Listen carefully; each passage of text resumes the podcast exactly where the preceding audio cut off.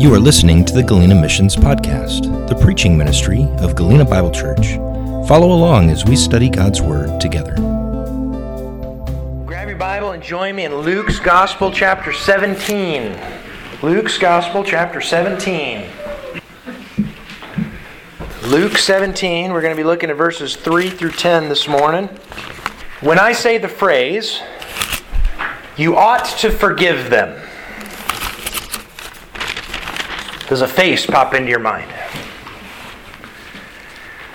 Hopefully, it's not the same face that other people have in the, in the room, but if I say the phrase, you ought to forgive them, is there a person that shows up in the recollection of your, uh, your mind's eye?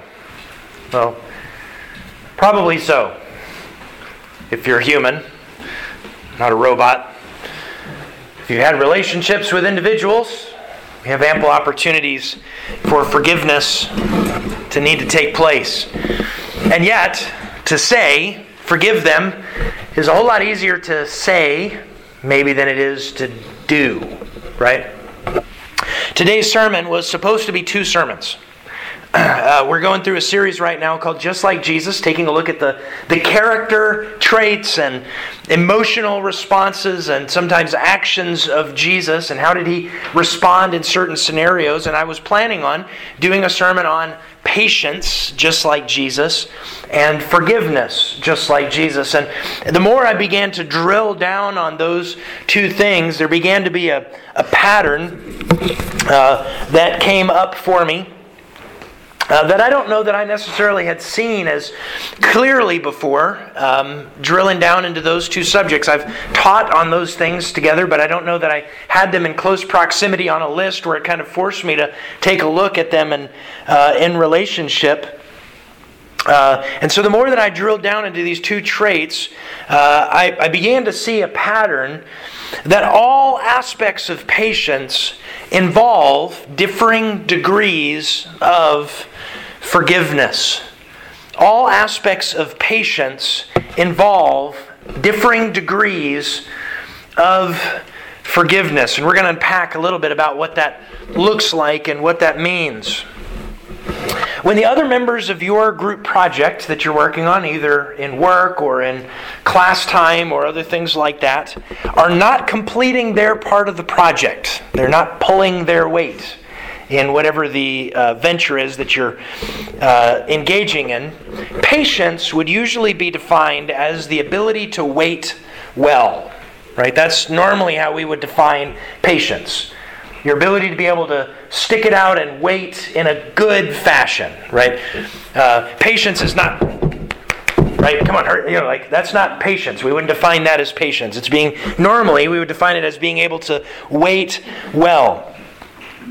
Uh, and forgiveness is usually defined in kind of common vernacular as coming to the feeling that was originally not okay, you're now tolerant towards. So, usually, when people talk about forgiveness, they talk about it in terms of a coming to a feeling, that forgiveness is primarily a, a feeling in this capacity, that what you were originally not okay with not necessarily that you're now okay with it, but that you are now tolerant towards. So, those two definitions, as they float in kind of normal circles and normal conversations, when people say you need to be patient, or they say you ought to forgive them, oftentimes it's about time and about feeling as it relates. However, patience is not just waiting, and forgiveness is certainly not, according to Jesus, a feeling. Scripture links the two concepts as inseparable realities of the same character quality of Jesus.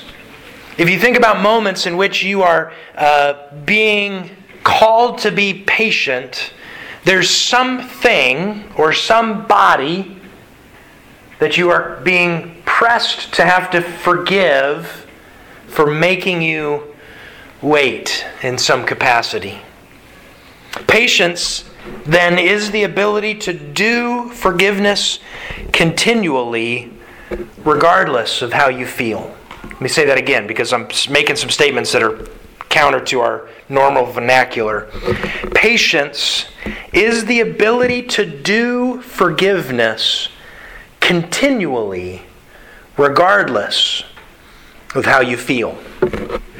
Take a look with me in Luke chapter 17.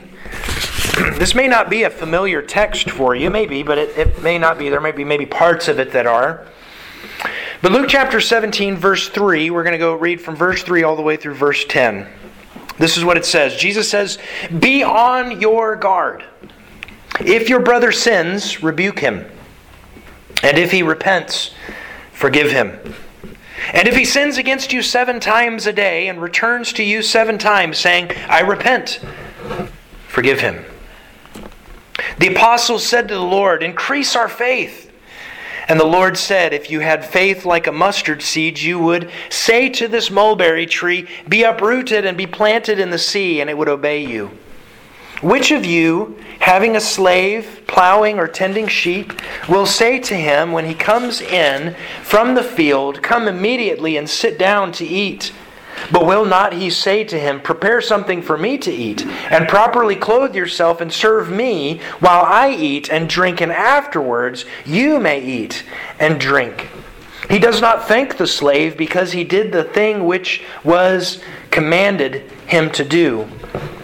So you too, when you do all the things which are commanded you, say, We are unworthy slaves. We have done only that which we ought to have done. This is the word of the Lord. Jesus begins this text. Uh, with be on your guard. And he's linking this with maybe a passage that you're a little bit more familiar with. In Luke's gospel, he records this in a different placement than the other uh, uh, Matthew and Mark do. Uh, but it's, it follows up with that. Uh, woe to those who lead these little ones astray. It would be better that they have a, a millstone tied around their neck and to be thrown into the sea and drowned than to lead one of these little ones astray. This very hard and harsh reality that Jesus is describing there of those that are leading people into sin. And he, in this context, he's, uh, it, he's alluding to the fact that he's not in this talking about children, but talking about those who are little in the faith, younger, uh, maybe less mature uh, uh followers of the Lord. And he says, Listen, uh, it's those, woe to them that live this kind of way but then, as he's teaching about the other, those woe, those people, those wicked people, he does what he so often does. He turns back to them and he says, So you, yourselves, you be on your guard. Jesus is telling the disciples that without intentional effort, we will not walk in obedience to what Jesus is fixing to say.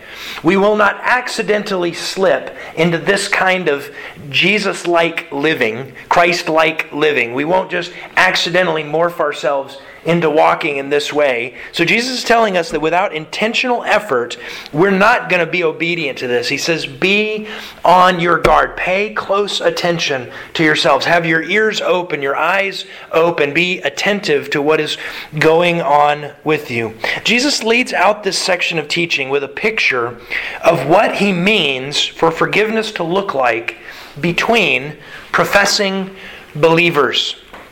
And it is a distinction on this. It's one of the challenging things as we read Scripture to know one, who is the audience that this word is being written towards? Is this is Jesus writing this for people that are professing to follow him? Is this him writing to like the, the scribes and the Pharisees, those that were not following him? And who is the when he talks about how we interact with other people, is he describing those that are inside the faith or outside of the faith? So we have to pay attention to those things, but he gives us one word clue clue that helps us understand who he's specifically talking about here.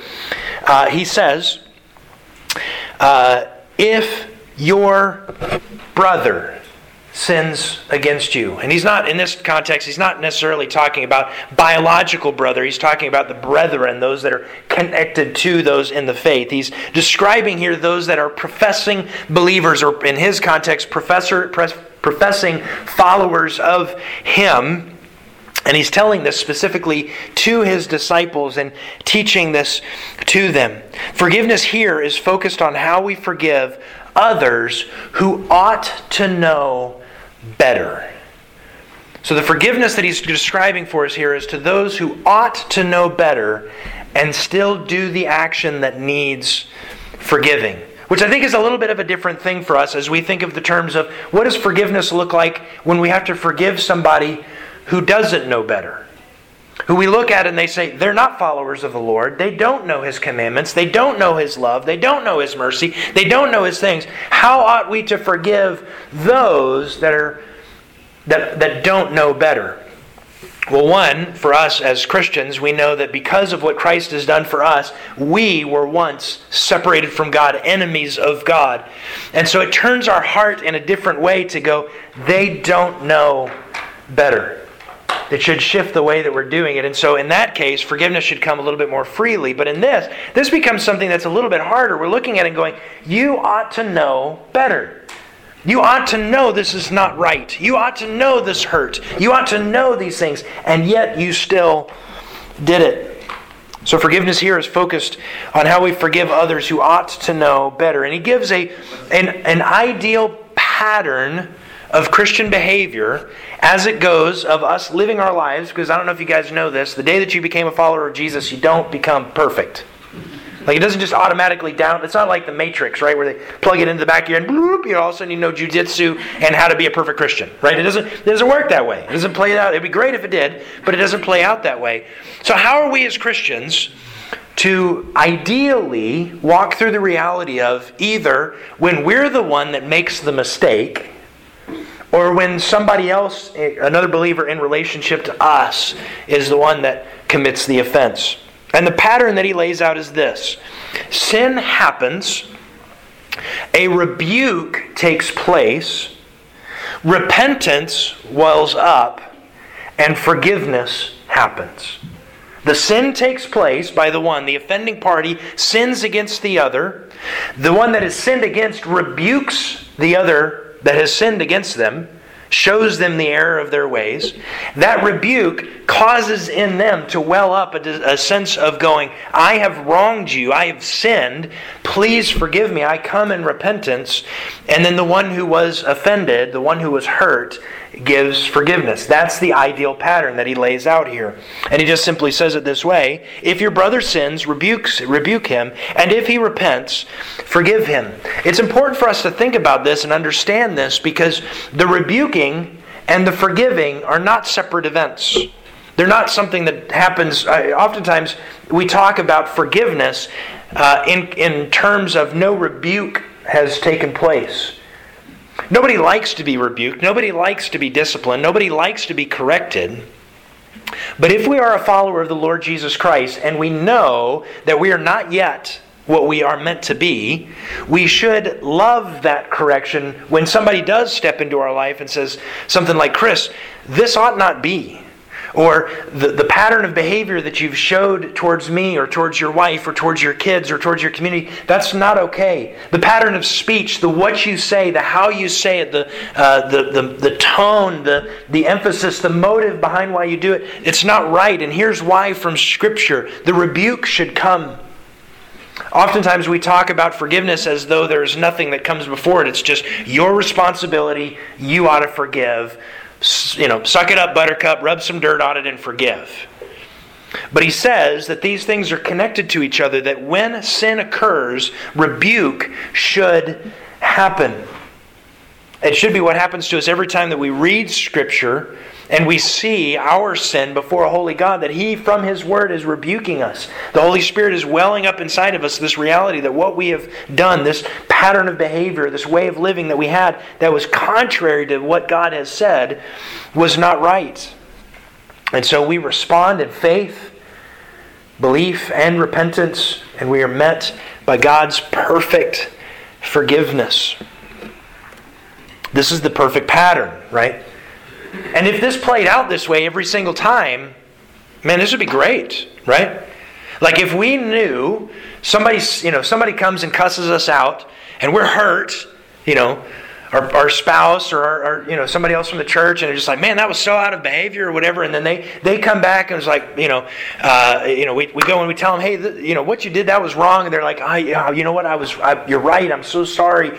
And then our, it's easier for us to go you know what? It's, it's okay I forgive you because we can see the genuineness of their response right and so when we can see the genuineness of their response something wells up inside of us and it is the feeling of repent or of uh, forgiveness, right? What the world describes as the feeling of forgiveness.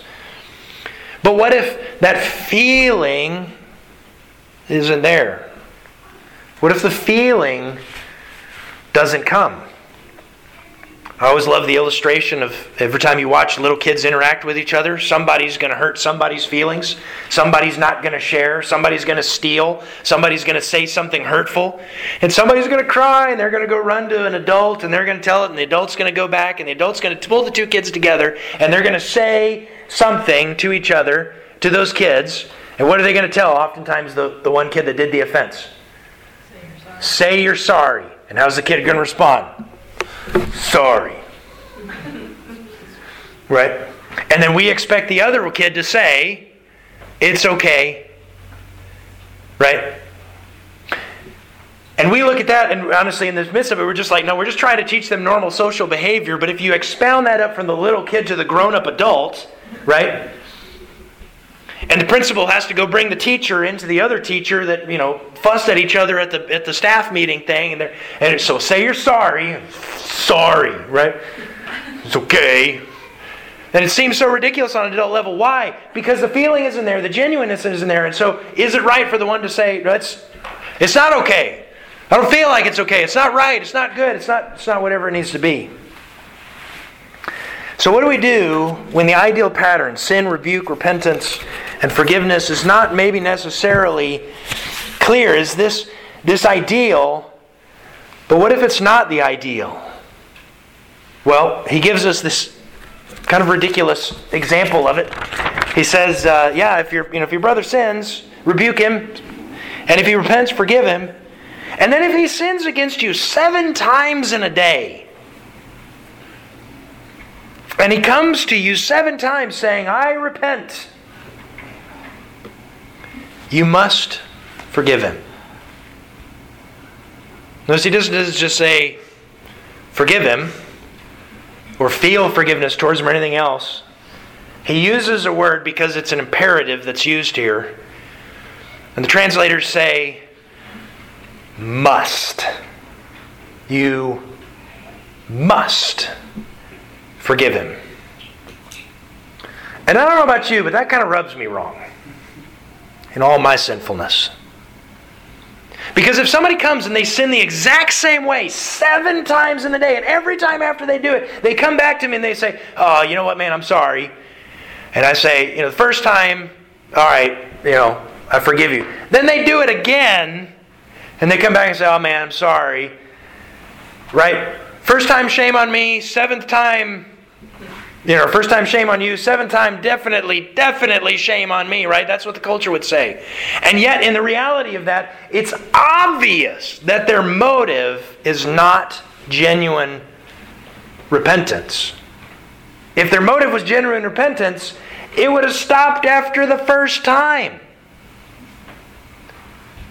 And yet, again and again and again, It's a ridiculous number of times. How can you possibly know if their repentance is genuine? And this is the point of Jesus' teaching on this. You can't. You can't. It is impossible.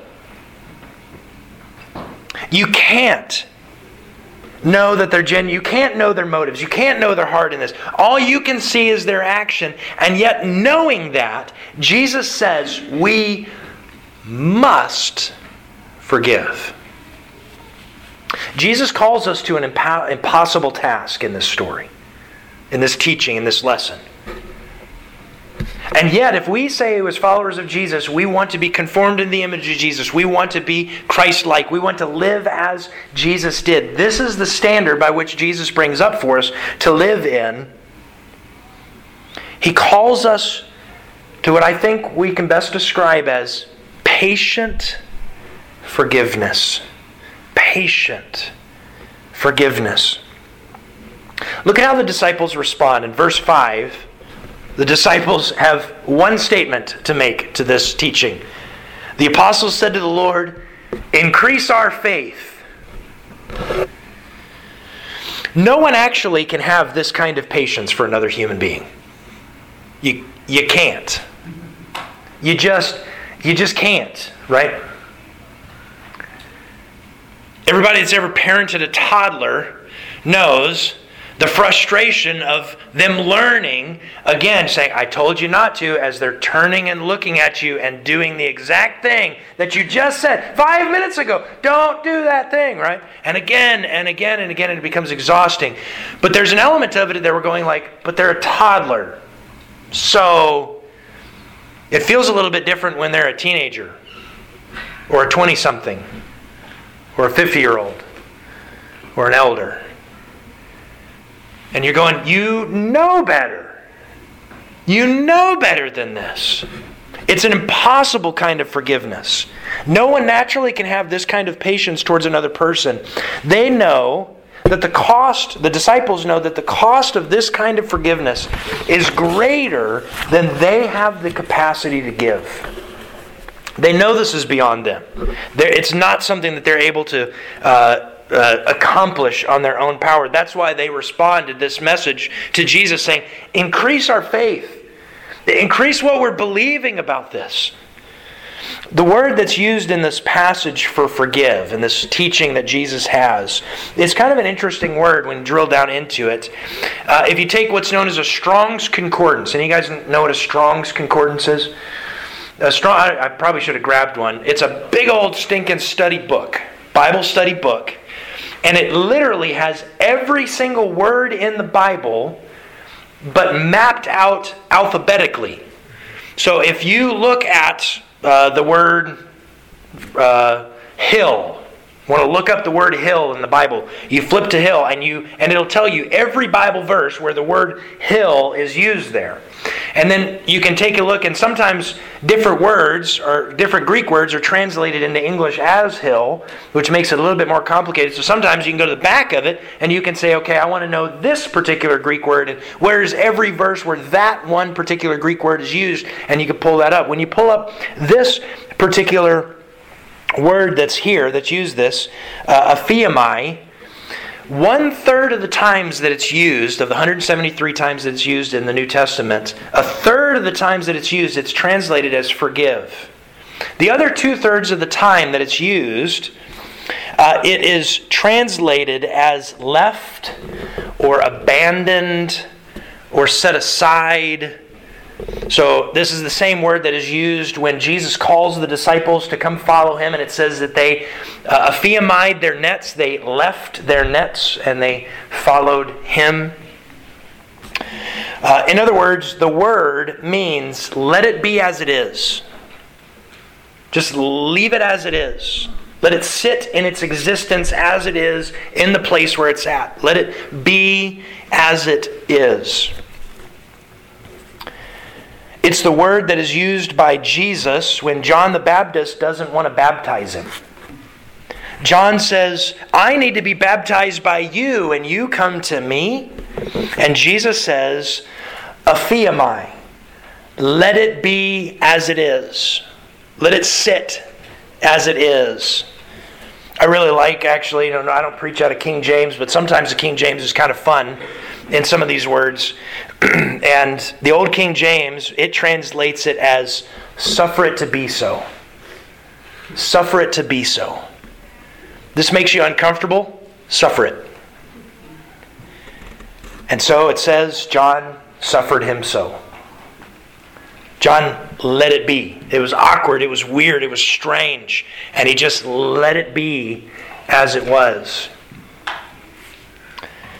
The disciples know that to forgive the way that Jesus is telling them to forgive, that they cannot demand the things be as if they were not. That the debt that is owed be resolved, they can't demand that. They, this is why their response is so quick and abrupt. They're like, This is hard. Increase our faith, Lord. We, we want to be able to do this, but this is impossible for us. Help us learn how to be this kind of way. Help us, help us to have faith that is able to do this kind of thing. Jesus responds to their statement in verse 6. He says, If you have faith the size of a mustard seed, the Lord said, You can say to this mulberry tree, Be uprooted and planted in the sea, and it will obey you. We see this same picture, word picture that Jesus uses in other places talking about faith. He says, you know, if you have the, the faith the size of a mustard seed, you can say to this mountain, Be uprooted and cast yourself into the sea, and it'll be so. It's the same kind of picture. But what Jesus is saying here is ultimately, I'm not going to grant your request. You're asking for more faith, and I'm not going to do that.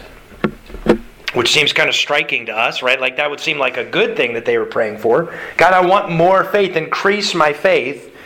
And Jesus pushes back on this and he calls them to apply the little bit of faith that they already have. See, sometimes we, we, uh, we drill down into these word pictures that Jesus gives. Like, if you have faith the size of a mustard seed, you'll be able to say, Do this incredible thing. Tell the mountain to be uprooted and cast in the sea, or the tree be uprooted and cast yourself into the sea, and it'll be so. That would be a miraculous thing, right? Anybody's you know, standing there on the riverbank and they walk up to a big spruce tree and they say, cast into the into the river like a missile and goes into it and we'd be like that's incredible right that would be that would be insane it's jesus causing this ridiculousness to come out of saying like it doesn't take much to accomplish what i'm asking you to do and you think it takes a lot to accomplish something little jesus is calling them to walk in obedient faith. It's kind of like one of my favorite lines from uh, Lord of the Rings when Gandalf is asked about the uh, how it is that uh, they're going to conquer this invading army, and he says, you know, there there are leaders that think that wars are won by or that evil is conquered by great men and by powerful forces and armies, and he says, but I find that it's the common things it's the simple everyday kindnesses that keep the darkness at bay. And Jesus is telling them little faith is all that you need. Be obedient to the little bit that you know. The disciples were interpreting faith as understanding belief. To not just know information, but be able to fully understand it. And if you fully understand it, it doesn't seem very intimidating anymore, right? All of us have learned this in education. There was at some point in time at which you stepped into something and you just you didn't really know all that there was to know about it and it just seemed really intimidating. But the longer you walked in it, the more understanding that you had, and so it didn't become intimidating anymore because of the knowledge that you had. They were interpreting faith the same way. Give us greater understanding so that it's not hard. So that we understand it and can walk in it easier. Give us understanding in this subject, and then we can be obedient to it. That's the kind of faith that they were describing. How do we know it will be, or how do we know that it'll all work out the way that it's supposed to? Give us more understanding of the pros and cons, integral understandings of the human dynamics. Increase our faith. And Jesus says simply, believe me and don't worry about the outcome. Believe me and don't worry about the outcome. That's simple, small faith. Not deep understanding, just a pure and true trust of saying, I don't know that this is going to work. I don't know how this is going to play out. I don't know what the end of this is going to be, but Jesus, I just trust you. I just trust you. And however it plays out, I'm trusting you. You're going to accomplish what I, I what, what you intend to happen in this. The reason that, tra- that forgiveness is translated as forgiveness instead of let it be as it is um, is because with forgiveness, there's a debt associated with it. So that's how when they translate this word, they pick out, you know, whether they're just leaving it behind or letting it sit or translating it as forgive when he says there's a debt associated with this word. And the thing that makes a debt interesting in relation to forgiveness is that when there is a debt, there has to be somebody that pays it. Has to be. Otherwise, it wouldn't be a debt, it would just be a gift. If it's a debt, somebody has to pay the debt, somebody has to uh, assume it. So, we're all familiar with this, right? If you take out a loan for a new snow machine this winter and you decide to stop paying for it, the bank cannot just simply say, well, let it be as it is. That's not the way that it works because there is a debt associated with that transaction. That debt exists. And so, by default, they either have to assume the financial loss themselves. Well, I'm not selling to that guy anymore, so I'll just take it on the chin and we'll, you know, we just lost that money that we put out for that. They can do that. Or their insurance company will kick in and the insurance company will assume the loss. So we've been paying you and now you're going to take that loss and, and you we recoup that money and you guys assume that. Or more likely than not, they'll come after you and you will assume the loss. Either by them putting a judgment against you or something like that, or coming and taking the snow machine back, and then you lost whatever money that you had put into it, right? The debt has to be paid, and this is why it is translated as forgive rather than just let it be or left it there or whatever. Somebody has to pay the debt. One way or another, the debt gets paid. And this is why we recoil so readily at the command of Jesus to forgive so liberally we know that there's a price to be paid. For us to forgive somebody else means that a debt that is owed to us, or at least a debt that we assume is owed to us, has to get assimilated by us. At least it is so if that person's repentance is not genuine. Because it's easier, right? If somebody genuinely is broken, again, it's, it's so much easier if somebody's like, I really am sorry. I really am sorry for us to say, I forgive you. But if they say, I'm sorry, and there's that glint in their eye, like, I don't really know that you are. Really costly. Really hard. Now, I do want to give a caveat to this.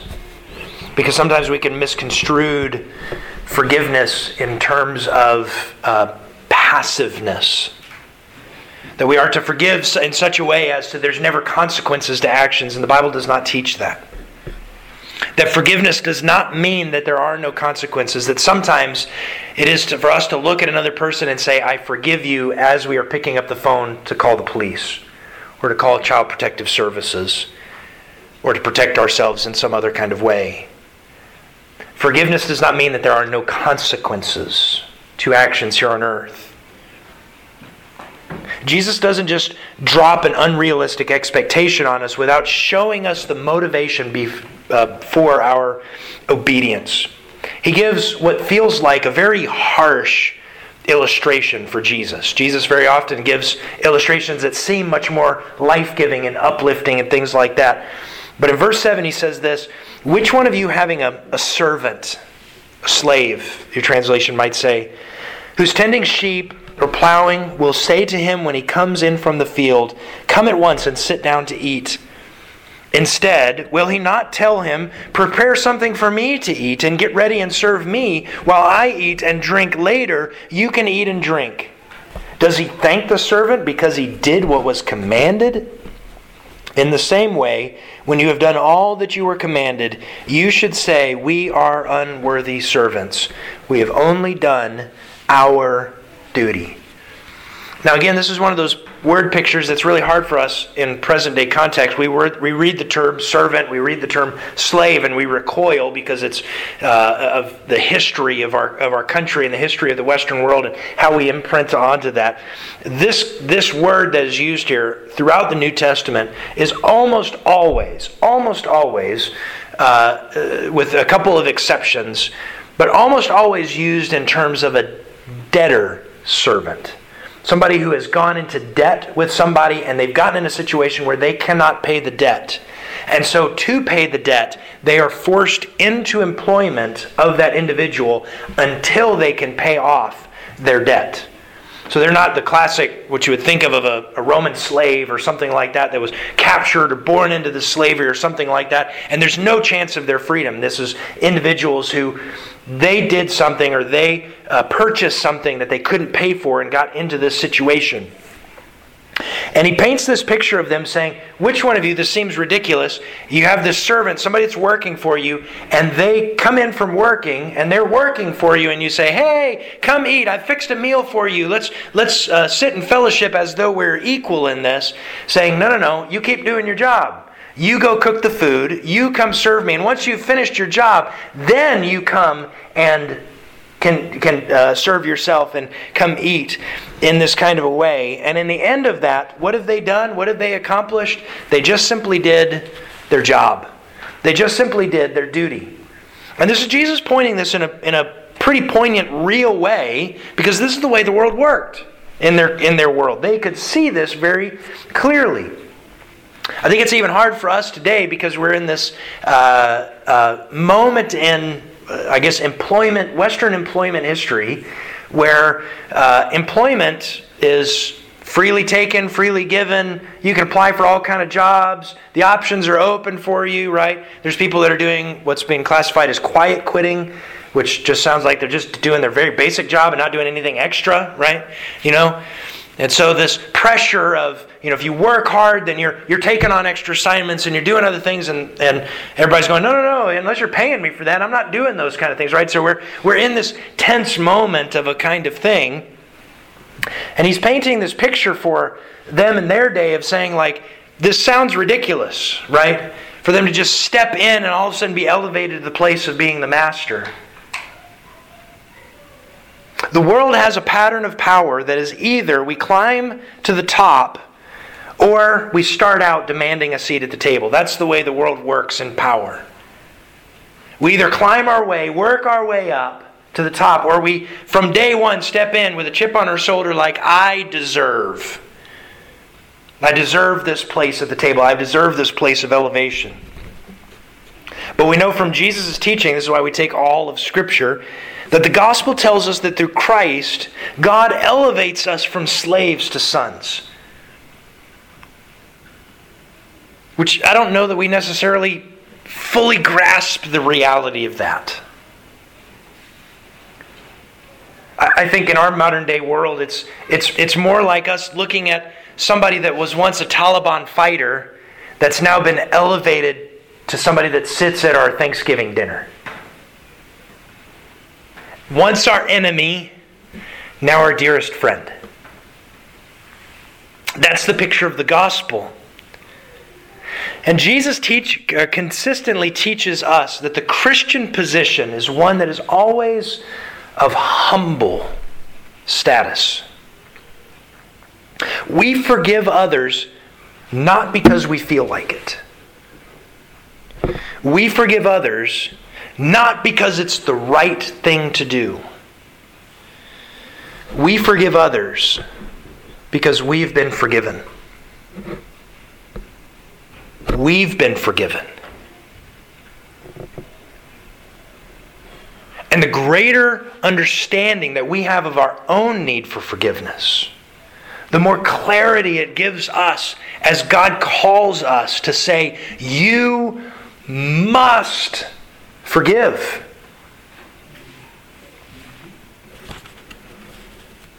When the Lord's Prayer is taught in this text, he uses that same word where he says, uh, Forgive us our debts as we forgive our debtors. And then immediately in the closing that he says, For if you forgive those who sin against you, your heavenly Father will forgive you. But if you do not forgive those who sin against you, neither will your heavenly Father forgive you.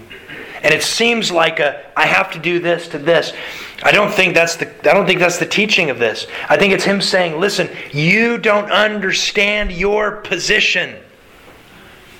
You're somebody with a debt who came under the obedience of Christ, who paid your debt. He assumed your debt. It couldn't just sit there. God was righteous. Our sin was a rebellion against Him, it was an affront against Him. And God loved us in that kind of a way.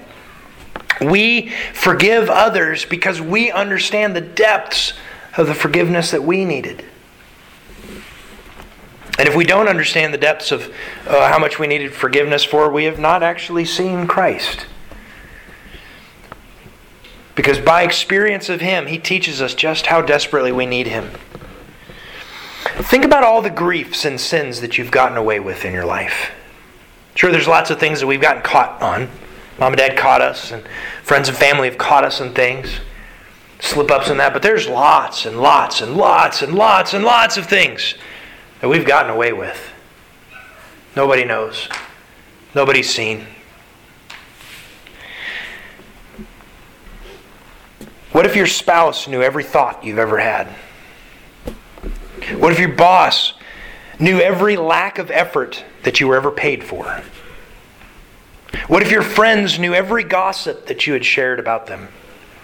What if every secret action that you've ever, ever done was laid bare in a moment? What if all of those things were called to account in one single instant? Who could stand? None of us. If we were to take all the thoughts that we've had this past week towards our fellow man and were to put them on PowerPoint slides and show it before the church, you would enter into witness protection, right? So would I the brokenness that still exists within us is, is so powerful. Our own need for forgiveness is so great. And so when God calls us into that reality and elevates us to the place of son, sons and daughters, when He shows us His forgiveness, it does not remove the sense of humility. There is no room for arrogance within followers of Jesus Christ. Because our model is Jesus. Philippians 2, verse 5, begins to give us the picture of what was Jesus like in relation to this kind of a thing.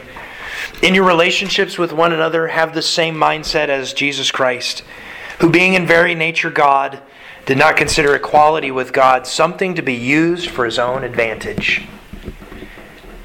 Rather, he made himself nothing by taking the very nature of a servant and being made in human likeness and being found in appearance as a man, he humbled himself by becoming obedient to death, even death on a cross.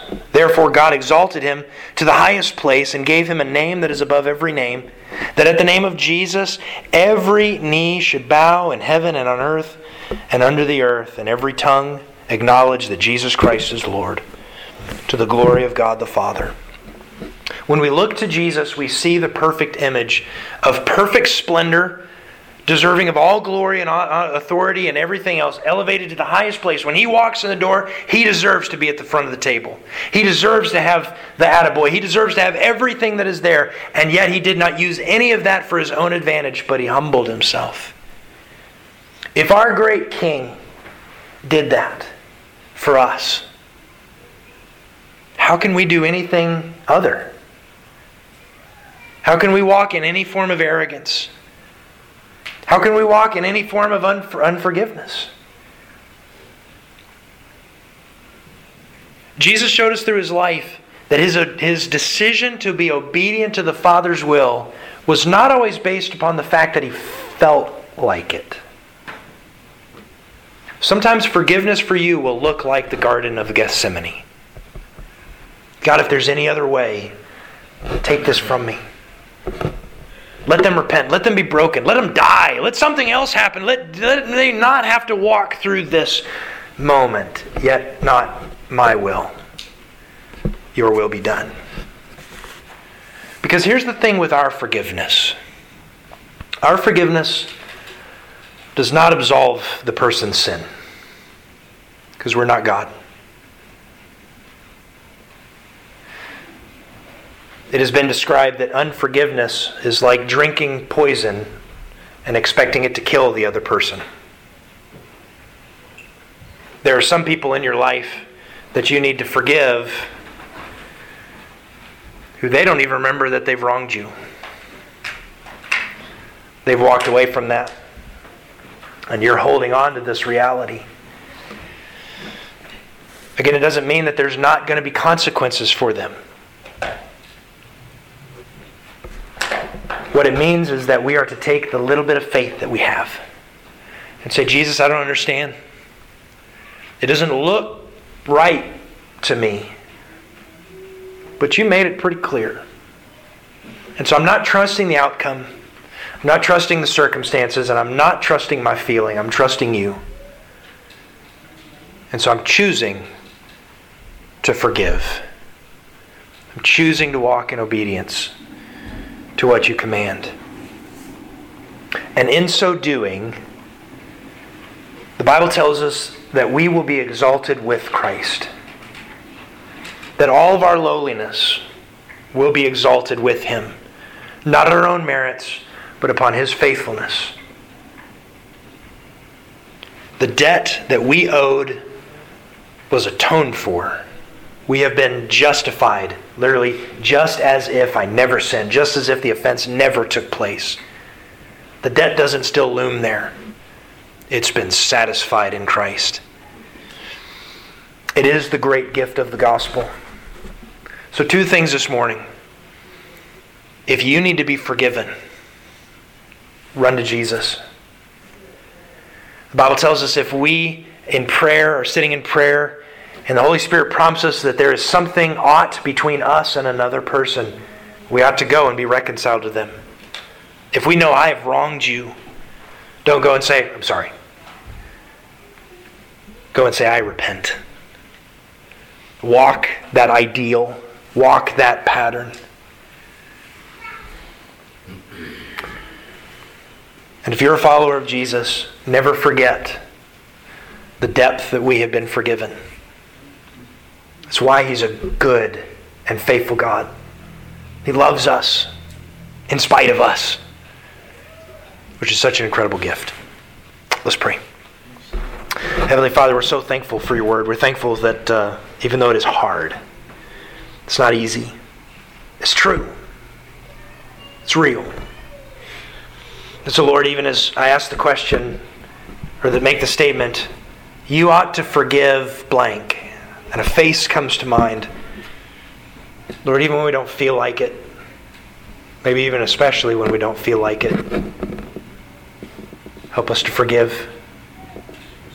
Help us to look into our own heart and see the reality of the depths of how much we have been forgiven. And Lord, if there's any here this morning that have never trusted by faith in your forgiveness and your sufficiency to atone for all of their rebellion, all of those things that if the world knew, we would be shattered. Jesus, you are sufficient, and we are so, so grateful. We love you, King Jesus. We pray all this in the sweet and precious name. Amen. Thank you for joining us. We hope you've been blessed by the hearing of God's Word. Feel free to connect with us at www.galenabiblechurchak.com and subscribe to this podcast at iTunes or at galenamissions.podbean.com.